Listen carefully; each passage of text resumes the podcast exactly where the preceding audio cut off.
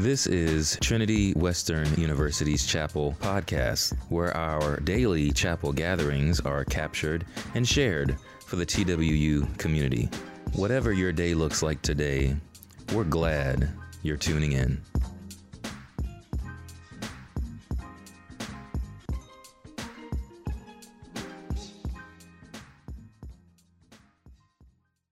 Thank you very much. It's great to be with you this morning. Um, I, uh, I stay with my son, who went to Trinity and stayed out here, even though he was from Ottawa. And um, this morning on my way in, I was listening to an interview with Bill Bryson, who has just written a book about the human body. Now, he is not a Christian, and he was, but he was extolling how wonderful it is to have a body because all the elements that are in our bodies are the same ones that are in dirt. Well, we know why that is, because God made us out of dirt. But he was commenting on how dirt just sits there. And it doesn't just sit here in us. And so he, Bill Bryson was talking about what a miracle life is. And so I, I echo our chaplain in saying our bodies are a wonderful thing, and we can appreciate that we can get up and move around, and that the dirt in our bodies is not just sitting there. It is a wonderful thing. Well, I'm, uh, that's not actually what I'm talking about. So um, I'm talking about uh, the persecuted church. And if we could just, I, yes, we're praying for the persecuted this morning. And I'll take the next slide.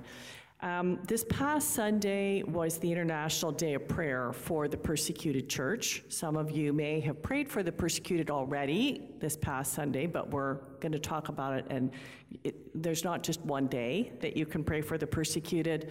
Um, it's something that the Bible calls us to think about and to stand with our persecuted brothers and sisters in prayer um, on a regular basis. Um, some of you may be from countries where there is persecution or have visited countries where there is persecution. Um, and so you may be more aware of persecution than some others. Um, Canada is one of those countries that's relatively isolated. I mean, you can't, you can't, you can drive to the US pretty quickly, right? Especially if you are living really, really close to the border, some of you can actually, you know, on a good day, you can see across to the mountains in the US. But many other parts of the world, there are many countries that are bordering right around your country. Um, and so there may not be persecution in your country, but maybe the next country over or the next country after that. And so it's, uh, some of you may have seen or know people who have experienced persecution. I know people who have experienced persecution because in my work life and academic life, I have done quite a bit of advocacy for those who are persecuted for their faith. Um, I'm part of the Religious Liberty Partnership, which is an international organization that brings together people who work on behalf of those who are persecuted. Um, and it is a real privilege for me to know and have heard stories directly from people who have been persecuted. Over the last 10 years, restrictions and persecution of Christians has increased. Every year, Christians are denied access to education, kicked off their land, denied jobs, jailed, and even face death for their faith in Jesus Christ. Um, the university has a, a, theme of facing the world. Some of you may have seen the videos on facing the world. And as part of facing the world, we need to be prepared to face persecution. Um, perhaps because we go to another country where there is persecution, or perhaps because we face hostility towards our own religious faith. And just in the past election campaign, there were certain challenges made to one of the political leaders on the basis of his faith.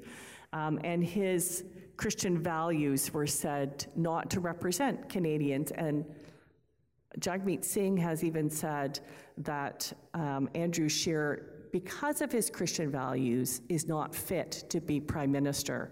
So we may face that kind of challenge in our lives, and we need to be prepared to face it.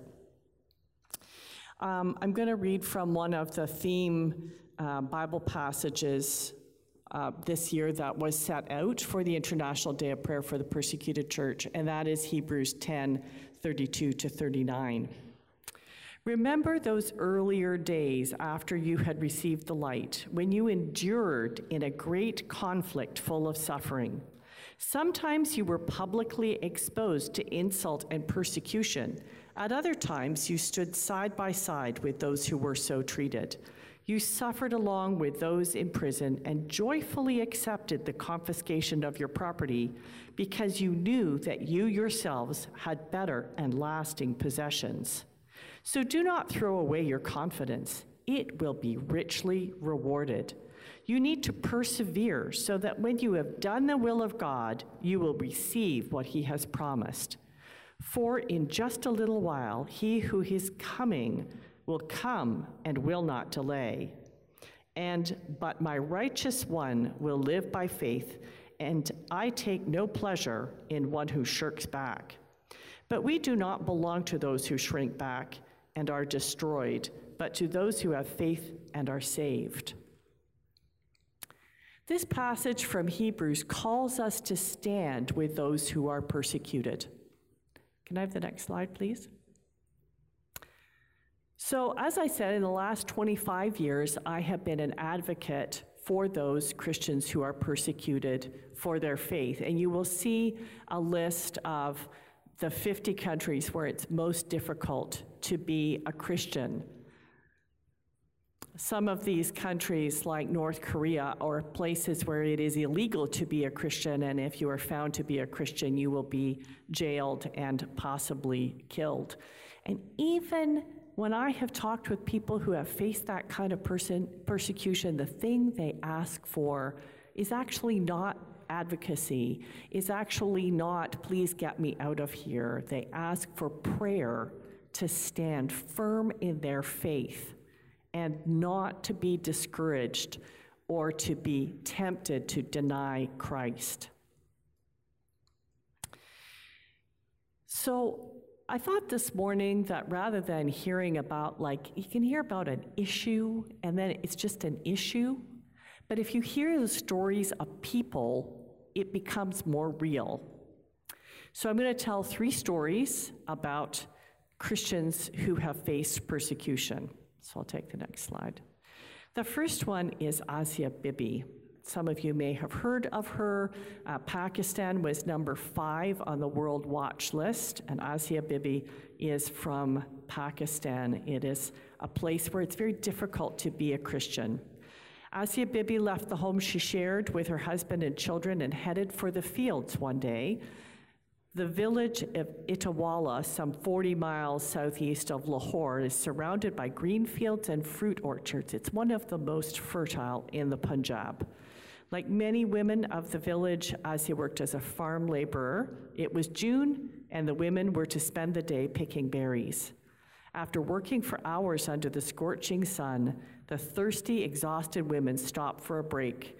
Asia was asked to fetch some water from the nearby well. She set off, jug in hand, but on her way back, she took a sip of water before handing it over to her Muslim co workers. They were furious. Asia is a Christian, and in Pakistan, many conservative Muslims don't like to eat or drink with people of other faiths. They believe that non Muslims are impure. Asia's co workers told her that she was dirty and not worthy of drinking from the same cup as them. An argument erupted and fierce words were exchanged on both sides. Five days later, the police barged in to Asia's house and accused her of insulting the Prophet Muhammad.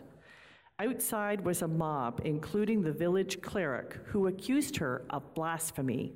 Asia was dragged outside and beaten by the mob right in front of the police. She was arrested and charged with blasphemy, which is a crime that can be punished with death in Pakistan. During the trial, Asia maintained her innocence, but in 2010, she was sentenced to death. She has spent nine years of her life in solitary confinement.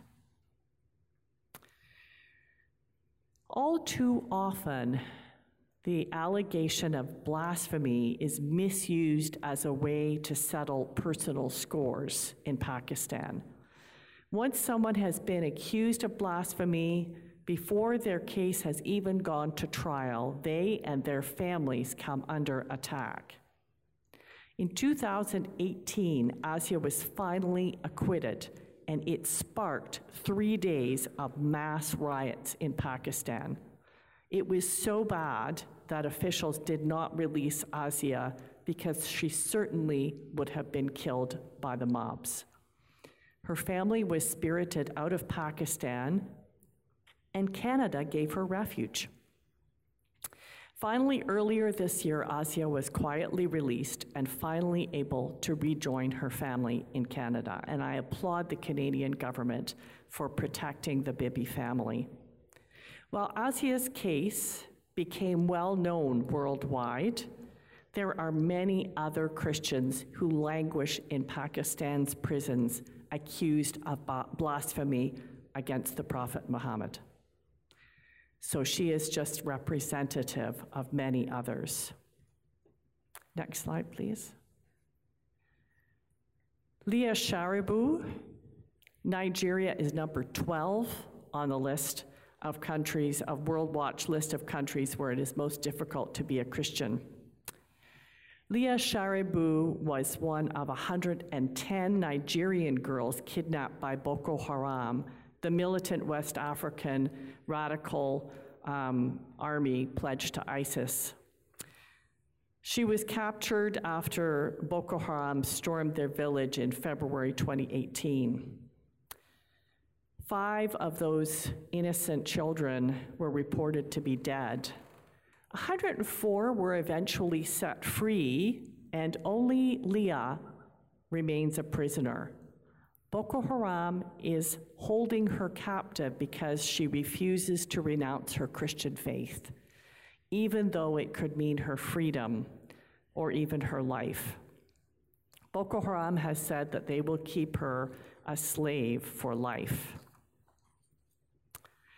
Christian and Muslim religious leaders in Nigeria have condemned the terrorists and demanded Leah's release.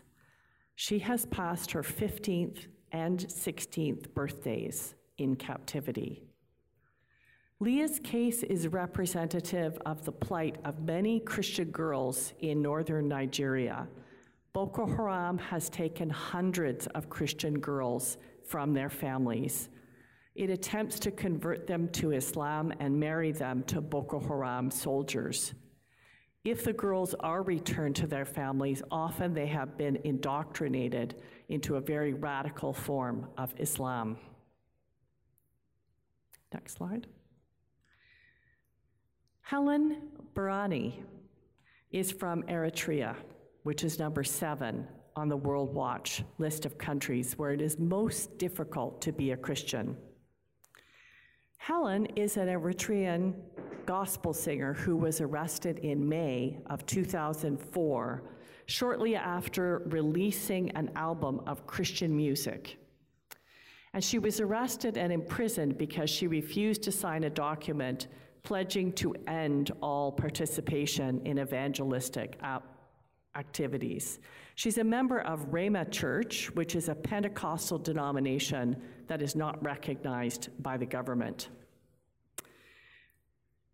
I have heard Helen speak. Um, she is still alive and she has been released. I'll tell you that story in a minute. Um, but she said she, when she became fully alive in Christ, she simply could not contain her enthusiasm for Jesus. And she would share everywhere she went about her faith in Jesus. She would share uh, on the bus as people were going to work, she would share in the streets. Um, and it was impossible for her to stop her evangelistic activities because she was so full of her love for Christ. She was detained at Mai Serwa military camp, which is north of the capital, Asmara. She had no possibility of contact with her family and was denied uh, medical care and legal representation. She was forced to endure imprisonment in a shipping container out in the desert. It had very little ventilation, no light or sanitation. During the day, it was sweltering hot and it was very cold at night because it was in the desert. She was released after two years of captivity because the authorities believed that she was near death and they didn't want her to die in captivity because that would cause problems for them. So they returned her to her family and they thought she would die within two weeks. The following year, she was granted asylum in Denmark, where she now lives. Helen advocates on behalf of other evangelical Christians who are imprisoned in terrible conditions in Eritrea. This includes many pastors who are living in shipping containers in the desert. These three women all refused to renounce their faith when facing challenges and persecution. Three stories that represent hundreds and thousands of others.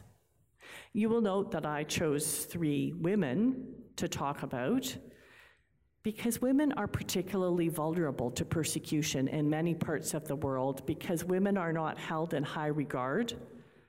And so there are very few people who will advocate for them when they are imprisoned. Just to be clear, I'm not advocating that anyone seek out persecution, but it is important for all, us all to be prepared for it. God has not called us to a life of ease, but to a life of service for Him and for His glory. And for some Christians, that means persecution. The Bible makes this very clear. But all of us are called to stand with those who are persecuted for their faith in Jesus Christ. So, can I ask you all to stand? We are going to actually stand with the persecuted and pray for them as we close our time together. Gracious Heavenly Father, thank you for a day that we can stand with those of our brothers and sisters, Christians who are persecuted around the world for their faith in Jesus Christ. Heavenly Father, we lift them up to you. We pray that you would be with them, that you would lay your hand upon each one who is imprisoned and their families who are worried about them. We pray for those who have been tortured and who are in pain, that you would lay your healing hands upon them. Be gracious unto them. And Lord, as we stand with them today, we pray that you would strengthen our faith Help us know you are with us. Help us to be prepared for whatever you have in store for us. We pledge ourselves to serve you. We pledge ourselves to continue to follow you, no matter what our circumstances. And I pray particularly for those who are suffering today for any reason. Lord, thank you for your presence in our lives and for the life you have set before us. In Jesus' name, amen. Thanks for joining us today. We hope that this message has challenged, encouraged, and inspired you as we continue learning and growing together in discipleship to Jesus. Every week, you'll find new chapel messages on our channel from local and international speakers, ranging in diverse and engaging topics.